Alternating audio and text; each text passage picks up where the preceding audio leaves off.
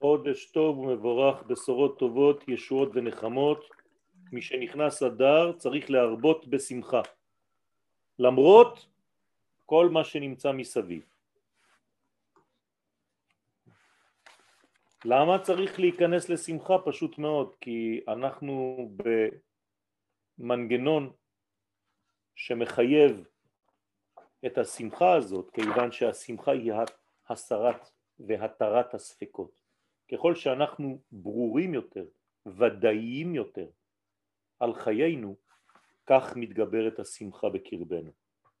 השמחה זה תוצאה של ברור האמת. כמה שאתה ישר, כמה שאתה שר, כמה שאתה שמח. ולכן הישרים שמחים. פרשתנו, פרשת משפטים, היא הצד הנקבי של פרשת יתרו. הקדוש ברוך הוא ברא את הכל בזוגות, גם פרשיות התורה מופיעות בזוגות. פרשת יתרו פרשה של אידיאלים עליונים, רעיונות גבוהים, שמימיים מאוד, שחייבים לרדת לעולמנו דרך האישה. האישה היא פרשת משפטים. משפטים הם דינים, דינים הם גבולות, גבולות הם כלים, אז החסד האלוהי של פרשת יתרו זורם ומתגלה בכלים המידתיים של פרשת משפטים. הנה לכם זוג נפלא משמיים. כשיתרו פרש את, פגש את משפטים, הוא אמר, אה הנה זאת עצם מעצמי בשר מבשרי, אני רוצה להתחתן איתה. יתרו התחתן עם משפטים. זה הסוד. הפרשה מתחילה בו"ב החיבור, ולא בכדי, כדי לאמת את מה שאמרתי עכשיו. כי הקדוש ברוך הוא ידע שאני הולך לתת את השיעור הזה בשנת תשפ"א, בראש חודש אדר, אז הוא אמר שצריך לחבר את שתי המדרגות דרך ו"ב החיבור. תודה רבה הקדוש ברוך הוא שחשבת עליי על השיעור של היום. והחיבור הזה מחבר בין הזכר ובין הנקבה. זה המשך למה שניתן בסיני. דרך אגב, גם יהיה המשך לדבר הזה בתוך המשכן. המשכן יהיה גם כן המשכיות למה שהתחולל במתן תורה.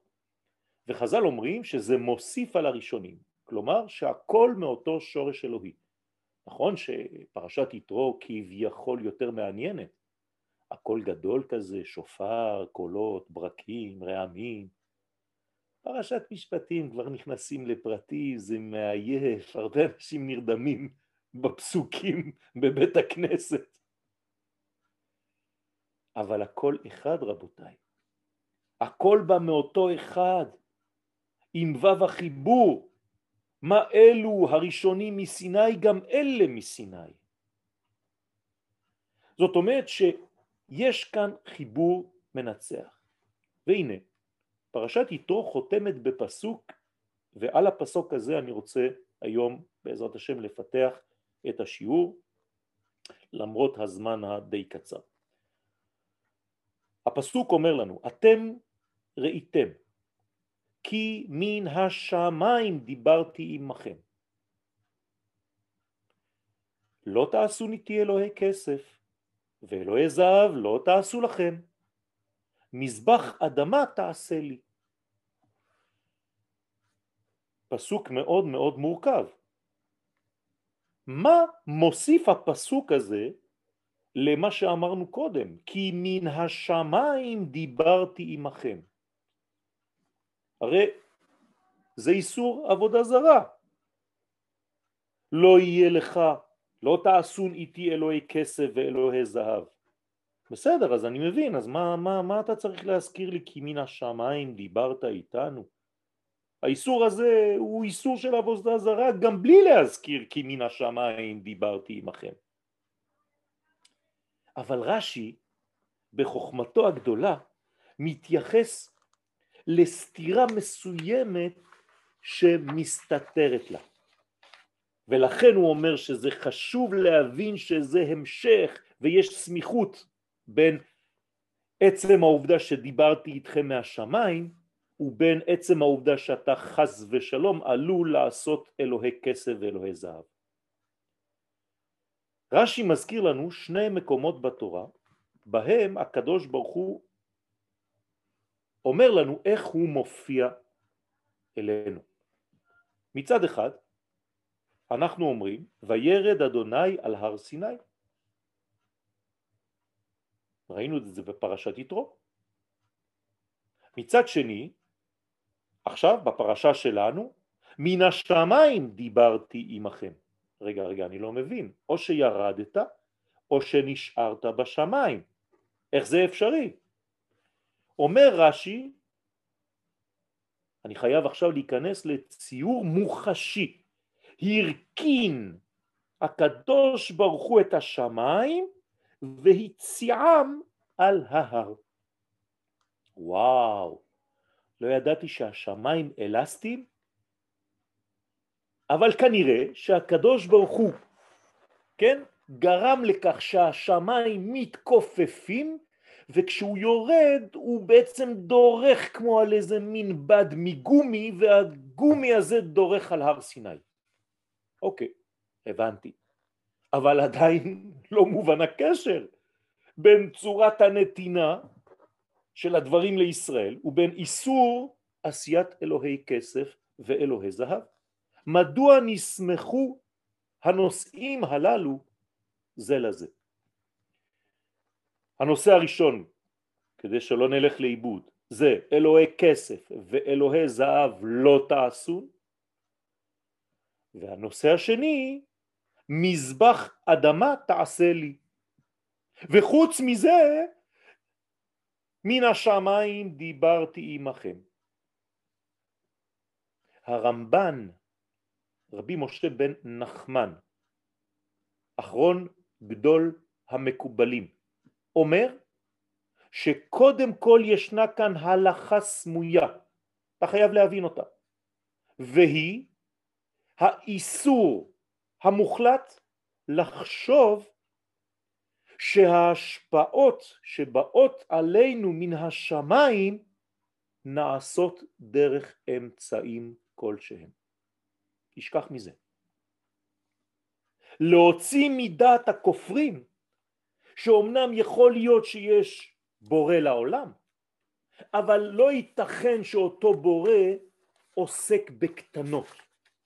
עד כדי כך שהוא בא ודואג לי באופן כל כך מיוחד וספציפי בהשגחה פרטית כל כך. עזוב, עזוב, עזוב. הוא נתן את כל ההשגחה הזאת לכוחות, אמצעים, כוכבים, מזלות, זה לא מכבודו לעסוק בזה. היהדות אומרת זהירות, זו טעות נפוצה. ולכן באה אמרת חז"ל במקום שאתה מוצא גדולתו שם אתה מוצא ענוותנותו. פירושו של דבר שאותו גודל נכנס לכל קוטן ואל תגיד שלא יאה לו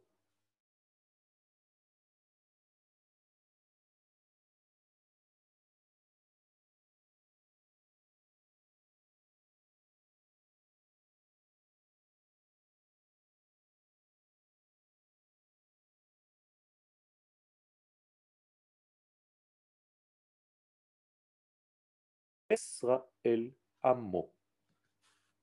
כל השפעה שבאה לישראל מלמעלה אינה נעשית בהשתלשלות הדברים למטה, אלא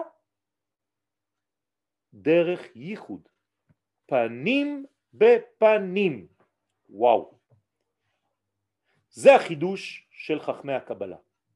כל מה שאנחנו מקבלים עובר דרך זיווג בין הקדוש ברוך הוא ובין כנסת ישראל.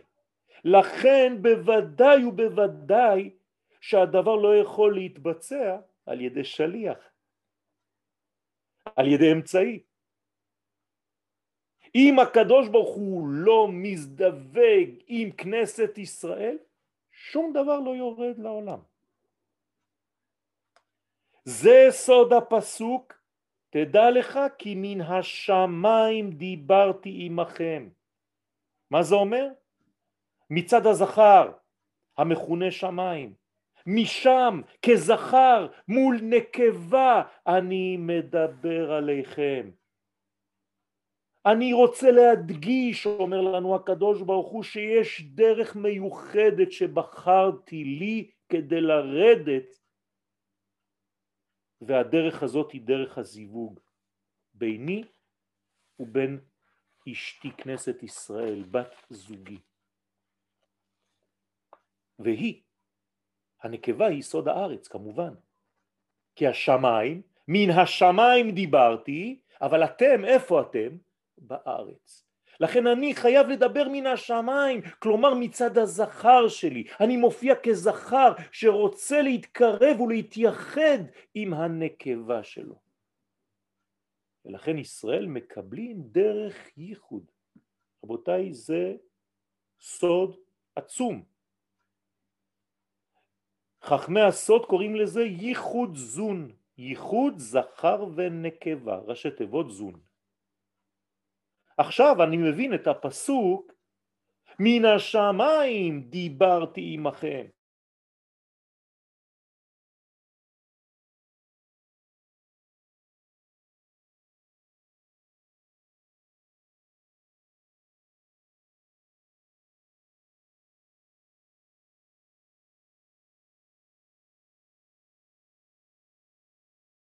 ייחוד קודשא בריחו וכנסת ישראל וזאת ההוראה של ירידת השמיים על הארץ.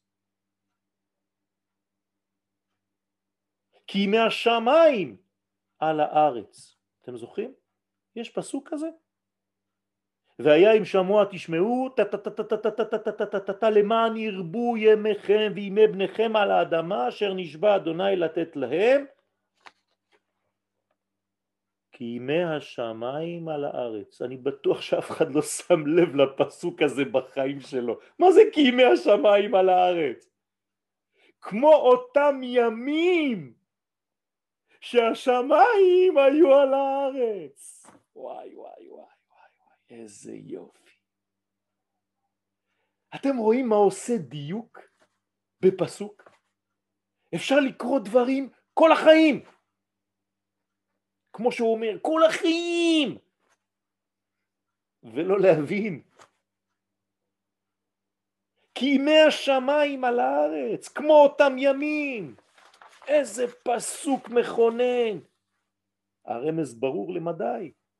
אם ישראל שומרים וחיים לפי ערכי התורה, תהיה עליהם השפעה גדולה, חיים, מזונות. איך? דרך זיווג כמו שהיה כימי השמיים על הארץ.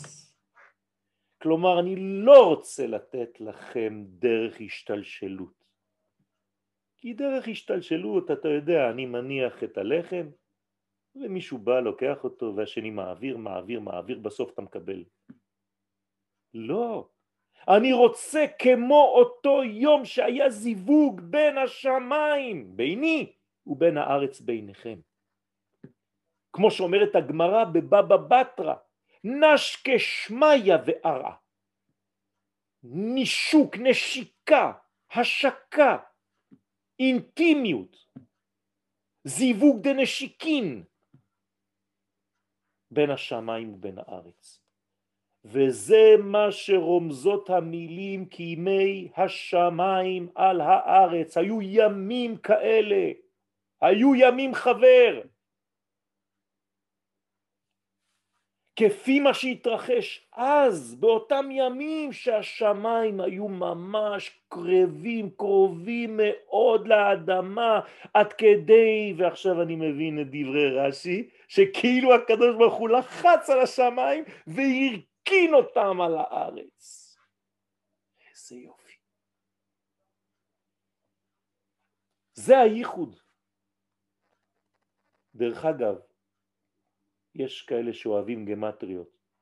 אז שמיים וארץ זה בגמטריה 687. זה בדיוק הגמטריה של ארבעת המילואים של שם הוויה, הפסג מבן, ושלושת המילואים של שם אקיה. בול! כלומר, הוויה ואקיה, זכר ונקבה, שמיים וארץ. רמז לייחוד השלם, כפי שהיה אז במתן תורה. לאור הבנה זו, מוריי ורבותיי, מתברר חידוש גדול בנושא האמונה, שאנחנו חייבים ללמוד אותה, לפתח אותה. הנושא העיקרי שלנו זו אמונה רבותיי. לא רק שאסור להאמין להשפעה שבאה עלינו דרך אמצעים כלשהם, אלא שחובה עלינו להאמין כי מן השמיים דיברתי עמכם. הנה החידוש. לא נתתי לכם, זרקתי עליכם דברים מרחוק, לא. מן השמיים שנגעו בארץ, אבל אני מן השמיים מצד הזכר הנקרא שמיים. כדי להזכיר לנו את הרמז הסודי הזה, כזכר שבא לקראת הנקבה שלו. שכל מה שקיבלתם ממני היה דרך הייחוד בינינו. קודשא בריחו וכנסת ישראל בת זוגו זו מדרגה עליונה, אני מזכיר אותה המון, כי מורי ורבי זצ"ל, הרב לוריה, היה כל הזמן שהייתי מגיע אליו הביתה מדבר על הנושא הזה. 17 שנים זכיתי ללמוד איתו. וכל הזמן כנסת ישראל בת זוגו של הקדוש ברוך הוא. תזכור את זה טוב טוב יואל קטן. אנחנו והוא, אני והוא, מתפקדים כבני זוג נשוי. זה אומר לכם משהו? לכל דבר ועניין. שכחנו את זה. אתם יודעים למה שכחנו את זה? כי אנחנו יותר מדי עוסקים בפרטיות שלנו. כל פעם שאני מבקש, מבקש דברים עליי, על משפחתי, על הקטנים, מסביב, מסביב, מסביב, פרנסה, טטטי, טטטה, טטטה. ככל שתלמד אמונה ותבין כי מדובר בכנסת ישראל בת זוגו, אתה תבין שהוא נמשך אליה והוא תמיד רוצה בה, תמיד משתוקק לייחוד איתה. מכאן מובן הציווי לא תעשון איתי אלוהי כסף ואלוהי זהב.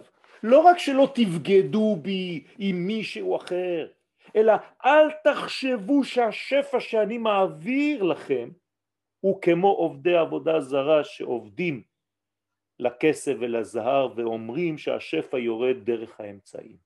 לא. אל תתבלבלו, אל תטעו. אני לא עובר עליכם דרך שלוחים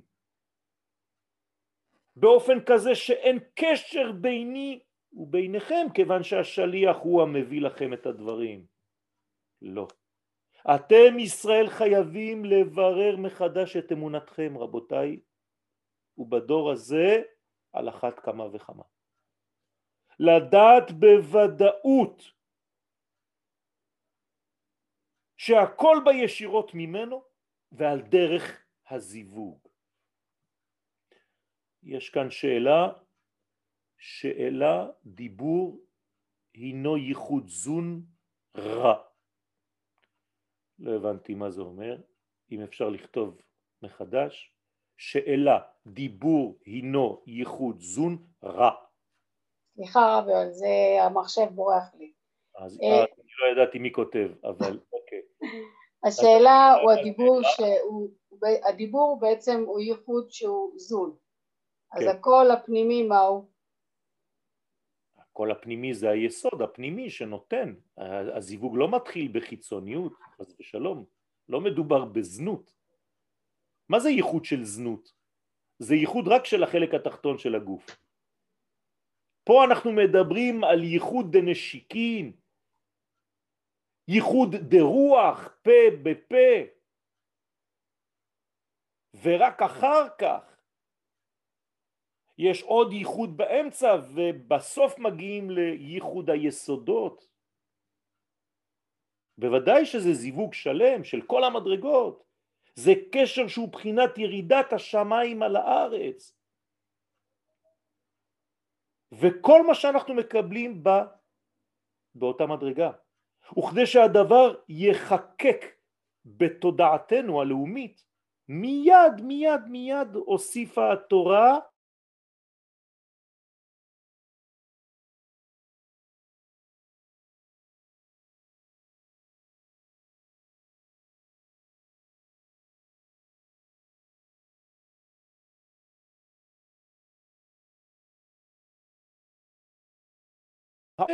אז בבקשה תעשה את עצמך, תעשי את עצמך מזבח אדמה, כדי שאני, הזכר, אוכל לרדת אל אותו מזבח, ואנחנו יודעים בתורת הקבלה שמזבח זה תמיד, תמיד, תמיד ספירת המלכות.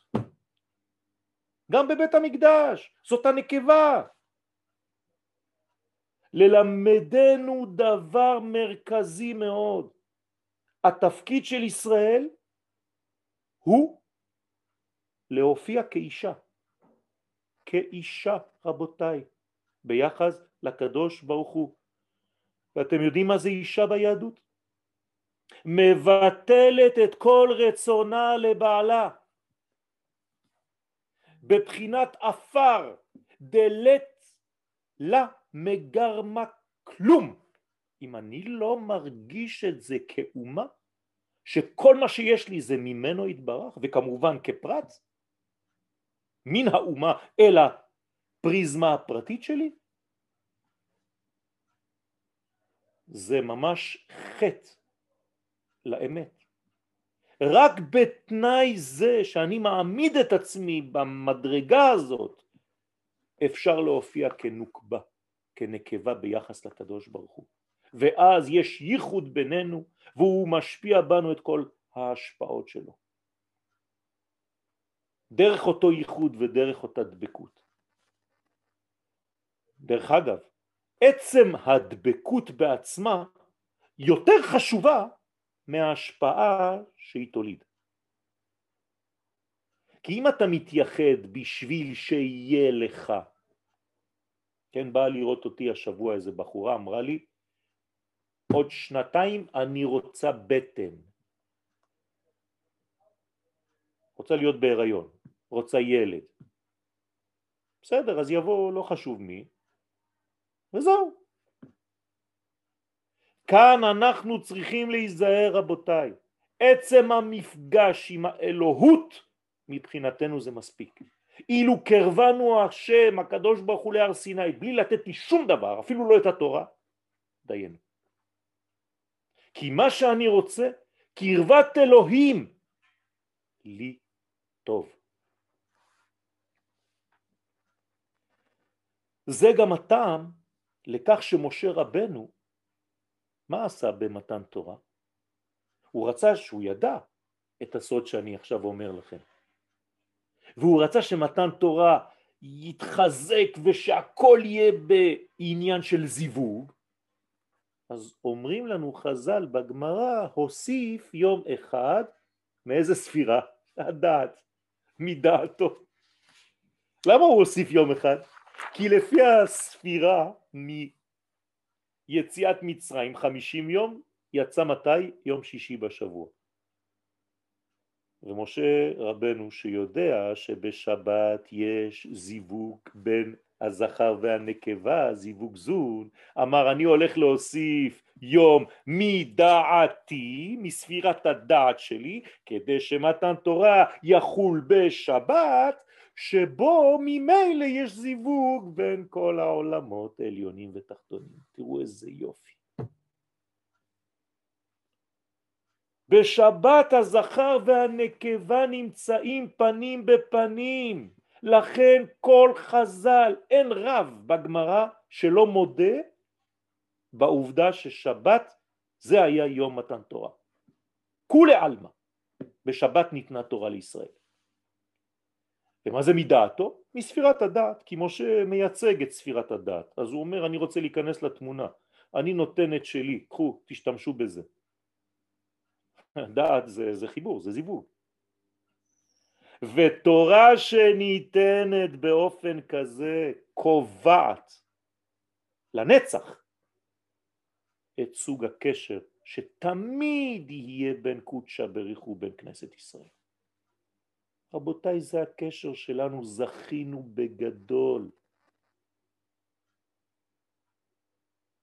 במובן אנחנו עכשיו יכולים גם לתפוס את הרעיון שכל הברכות, מאיפה הן מגיעות? מהשבת. אתם יודעים למה? הרי כל השבוע מבורך מהשבת, כי רק בשבת יש זיווג. ולכן כל השפע בא מהזיווג שנמצא ממילא בשבת, פנים בפנים. כל יומי מתברכים מיני. כל הימים מתברכים מהשבת, כך אומר הזוהר הקדוש. אותו דבר במקדש. איפה הייתה התורה במקדש? בתוך הבטן, נכון? מה זה בתוך הבטן? מה יש למעלה? שני קרובים, זכר ונקבה.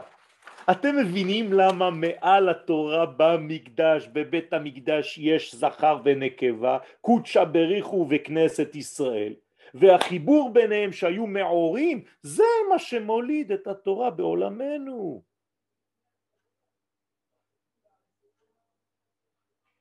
כל מה שאנחנו מקבלים, אם זה ברוחניות או בגשמיות, אינו מגיע אלינו אלא רק מהזיווג הזה.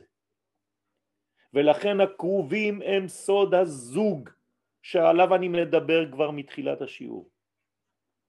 וכשהם מאורים זה בזה, שני הקרובים הללו, הרי שמהחיבור שלהם כל השפע יוצא לעולם.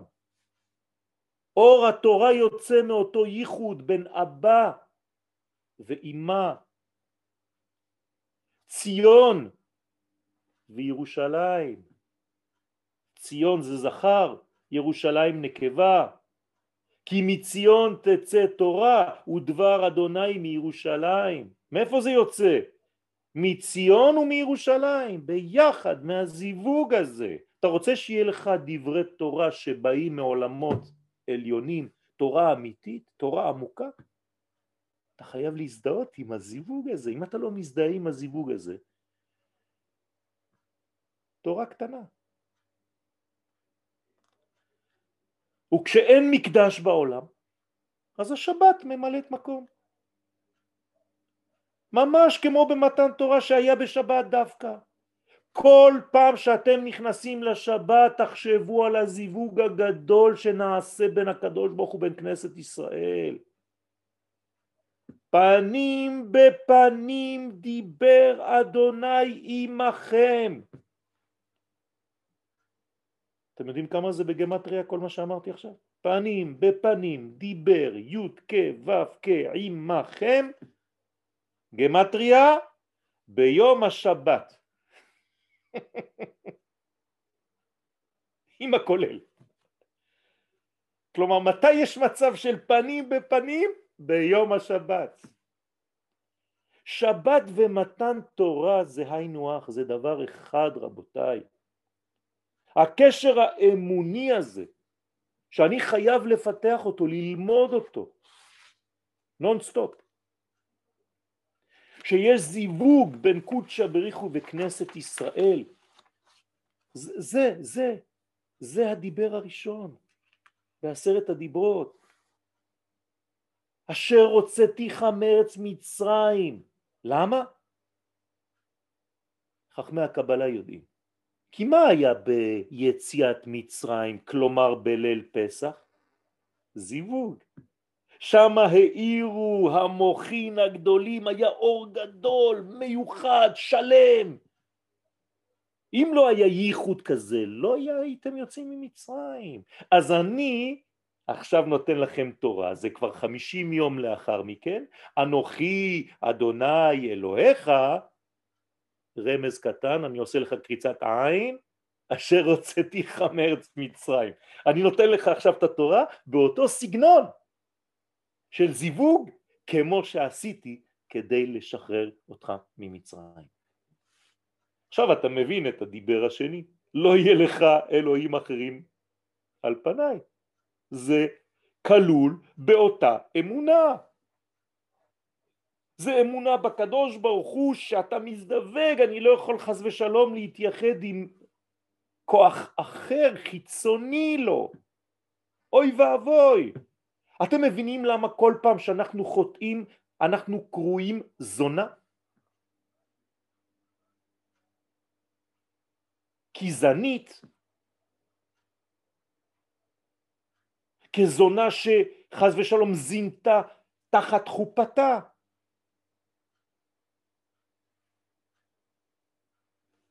רבותיי, זו אמונה מגובה אחר. אמונה שאנחנו צריכים, ואני חוזר ומדגיש, להבין, להפנים, כי מדובר ביחס של פנים בפנים, של ייחוד, עמידה מול הפנים מי שאינו ברמה זו של אמונה רבותיי חז"ל קוראים לו מקצת עובד עבודה זרה כמו אלה שגרים בחוץ לארץ. עובדי עבודה זרה בטהרה. מדוע הגדרה כל כך בוטה? פשוט מאוד, לפי ההגדרה. שכל מי שחסרה לו העמידה הזאת של פנים בפנים, בתפיסה האלוהית שלו, אמונה בעמידה שהיא פחות מזה, זה פשוט אה, מחוץ למערכת, זה לא נכון. לכן האמונה בעמידה זו פנים בפנים, בזיווג, בין הקדוש ברוך הוא, בין כנסת ישראל, ותמיד, תמיד, תמיד זה ממעלה למטה. הוא בא לחפש אותנו, כ... כמה? כמי שמחזר אחר אבדתו. הגבר מחזר, לכן וירד השם על הר סיני. זה החידוש המרכזי, העיקרי, לעניות דעתי, ביציאת מצרים. זה משלים את שלושת עיקרי האמונה. העיקר הראשון תרשמו לכם את זה, זה חשוב, שהקדוש ברוך הוא ברא את העולם. העיקר השני, שהקדוש ברוך הוא מנהיג את העולם.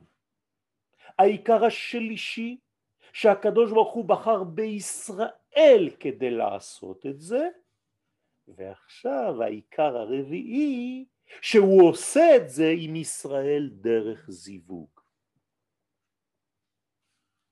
נישואין. ואקח אתכם. והוצאתי, והצלתי, וגאלתי, ולקחתי אתכם לי לעם. חז"ל אומרים כל לשון ליקוחין זה חתונה. הנה, הקדוש ברוך הוא, פסוק מפורש בתורה, אתם נשואים לי. פרשת נשוא.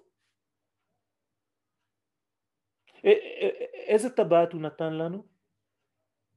הרי את מקודשת לי ב... הנה אנחנו אומרים אשר קידשנו כמו גבר שמקדש אישה במצוותיו. הכל כתוב. הקדוש ברוך הוא קידש אותנו דרך מצוותיו כמו גבר שמקדש בחורה. לכן כנסת ישראל חייבת להופיע כמלכות. מזבח אדמה לא תעלה במעלות על מזבחי אל תגיע למחשבות של גבהות של אנא אמלוך לא תהיה כמו המלכות שיודעת שאין לה מעצמה כלום אתה תראה כמה אני אתן לך. זה מה שמבקש מאיתנו הקדוש ברוך הוא. אני רוצה למלא אתכם, אבל תופיעו כאותה נוקבה. אל תגידו אני אמלוך כמו שהיה במקרה המלכים שהכל נשבר. כי חוסר ההבנה של מה שאני עכשיו מנסה להעביר בשיעור הזה בעצם מוליד מדרגה של אין לי כבר חשק לתת לך. זה נקרא ערווה דרך אגב, הגאווה נקראת ערווה. תועבת השם כל גבה לב. לא רוצה. ולכן בפרט כשאני מעביר לכם את כל השפע הגדול הזה, הגרנדיוזי הזה מהשמיים, כל מה שאתם חולמים עליו, כל מה שאתם ריקים, כל מה שחסר לכם בחיים, כל זה זה עניין של זיווג בין הקדוש ברוך הוא והשכינה. אתם מבינים עכשיו למה האריזל כותב שלפני כל דבר אתה אומר לשם ייחוד? קוצ'ה בריחו ושכינתה? מה זה סתם מילים באוויר? לא רבותיי. כי כל דבר שמופיע, מופיע דרך אותו ייחוד. וקל וחומר, הוא בן בנו של קל וחומר, אל תלך לאיבוד ברזולוציה הכל כך פרטית, אינדיבידואלית, אגואיסטית שלך. כי ממש ממש לא תוכל להיראות כמלכות. מלכות זה רק מי שמבין שהוא חלק מעם ישראל. לא אדם בודד לבדו. זה הסוד רבותיי. ואסור לקלקל את הייחוד הזה. אסור לא להיות בטל לאבינו שבשמיים ולאישנו. אז יפה לומר אבינו שבשמיים ומלכנו, אבל מה עם אישנו? זה הסוד של הקבלה רבותיי. לא רק אבא, לא רק מלך על עבדים, אלא ביטול כל כך גדול כדי להופיע כעם. דרך אגב, אמרתי לכם עכשיו סוד גדול במעבר בעלמא. כי אלו השלבים שחייבים לעבור אותם. בהתחלה אנחנו בנים, אחרי זה אנחנו יורדים למדרגה כביכול יורדים, אבל זו עלייה, למדרגה של עבדים, כדי לאפס אותנו לחלוטין, כמו עבד שאין לו כבר כלום, זכור כי עבד היית בארץ מצרים, ורק בזכות הביטול הזה אתה הופך להיות בהופעה חדשה כנסת ישראל בת זוגו של הקדוש ברוך הוא. סדר מופתי עליון, אלוהי. זה הסוד בקבלה. רבותיי, בתקופתנו זה בדיוק העניין. אמרתי את זה בכמה שיעורים בסייעתא דשמיא ואני חוזר ואומר, הערובה שלנו לגאולה שלמה במתיקות זה רק בהופעתנו ככנסת ישראל. זה רק בהפנמה שלנו, אנחנו התלמידים, בקשר המיוחד הזה. לא לחשוב שחז ושלום יורדים דברים מהשמיים ואתה לא יודע בדיוק. תמיד הם יורדים דרך היסוד אל המלכות, דרך זיווג. אל תתארו לעצמכם שום דבר, אבל זה דברים פלאיים. האם אני קצת קצת קצת רוצה להיכנס, קצת, ממש ללטף את הרעיון, בלי להיכנס לפרטים, ואתם תבינו מיד למה. כי בזמן הייחוד, אחד בתוך השני, הקדוש ברוך הוא נמצא בתוכנו. זה דבר עצום. עצום, ואם אני לא מבין את המעמד שלי, כנסת ישראל, איך אני אגיע בכלל למדרגה הזאת? הרי מה אנחנו רוצים? מה אנחנו רוצים? מלכות השם בעולם. מי זאת המלכות הזאת? אני, אתה, הוא, כנסת ישראל, זאת המלכות. ברגע שנהיה מלכות, זה הכלי, אין כלי אחר. לא תגלה מלכות, אין כלום, לא תגלה כוס, לא תגלה כלי, אין כלום. אתם מבינים למה פרשת משפטים, מה זה משפטים? זה דינים. אבל מה זה דינים? זה בונה כלים. אם אין לך גבול, אם אין לך מידה, אם אין לך שיעור, אין לך כלי. אז משפטים זה דינים. דינים למה? לכלים. כלים למה? למה שקרה בפרשה הקודמת, פרשת יתרו. לגבר שצריך לרדת ולהתגלות דרך האישה שלו שמגלה אותו, אשתו כגופו. זה נקרא הבית. משה רבנו הבין את הסוד הגדול הזה. מה נאמר על משה רבנו? בכל ביתי נאמן הוא. מה זה בכל ביתי? לא למעלה, כמו שחשבתם. ביתי זה כנסת ישראל. משה רבנו אלוף העולם באמונה. הוא הבין מה זה ביתי, אשתי. נאמן הוא. גדול. התורה שלנו ענקית. ממש משיבת נפש. נפש, מלכות. רבותיי, יהי רצון שדווקא בציר הזה, בזמן, שהוא ראש חודש אדר, זה בדיוק העניין. זה בדיוק העניין. מי שקצת למד פנימיות יודע מה קורה בפורים. שהיסוד של הזכר יורד ומתגלה ובוקע. זה נקרא מגילת אסתר. זה החודש הזה שלנו. יהי רצון שההבנה הזאת, שהכלל הגדול האינסופי מתפרט בנו, אבל בצורה של זכר ונקבה. לא לשכוח רבותיי את הנקודה, זה בעצם עצם השיעור, לא זה עצם של הכלב. הכלב מת מזמן. אבל עצם השיעור זה זה. אז יהי רצון שנזכה להפנים את הרעיון הזה ונופיע ממש לפניו תמיד ככנסת ישראל, כמו בת זוג של הקדוש ברוך הוא. והבת זוג הזאת חייבת להיות שלמה. כלומר, אני חייב לאהוב אותך. אתה חייב לאהוב אותי. כי אם שני חלקים באותה בת זוג לא אוהבים אחד את השני, היא תישאר מול המראה ותגיד וואי איזה מכוערת, אני לא יכולה להתלבש ככה. ושעתיים היא תחכה עד שהיא תמצא איזה סמלה, והקדוש ברוך הוא מחכה לה, והגאולה מתאחרת ומתעכבת, כי אין לה מה לשים, ואין לה נעליים, ואין לה זה, וכל הזמן אין לי בגדים, ואין לי זה. ברגע שנרגיש את השלמות שאנחנו כן שלמים וכן מוכנים, מיד הוא מופיע.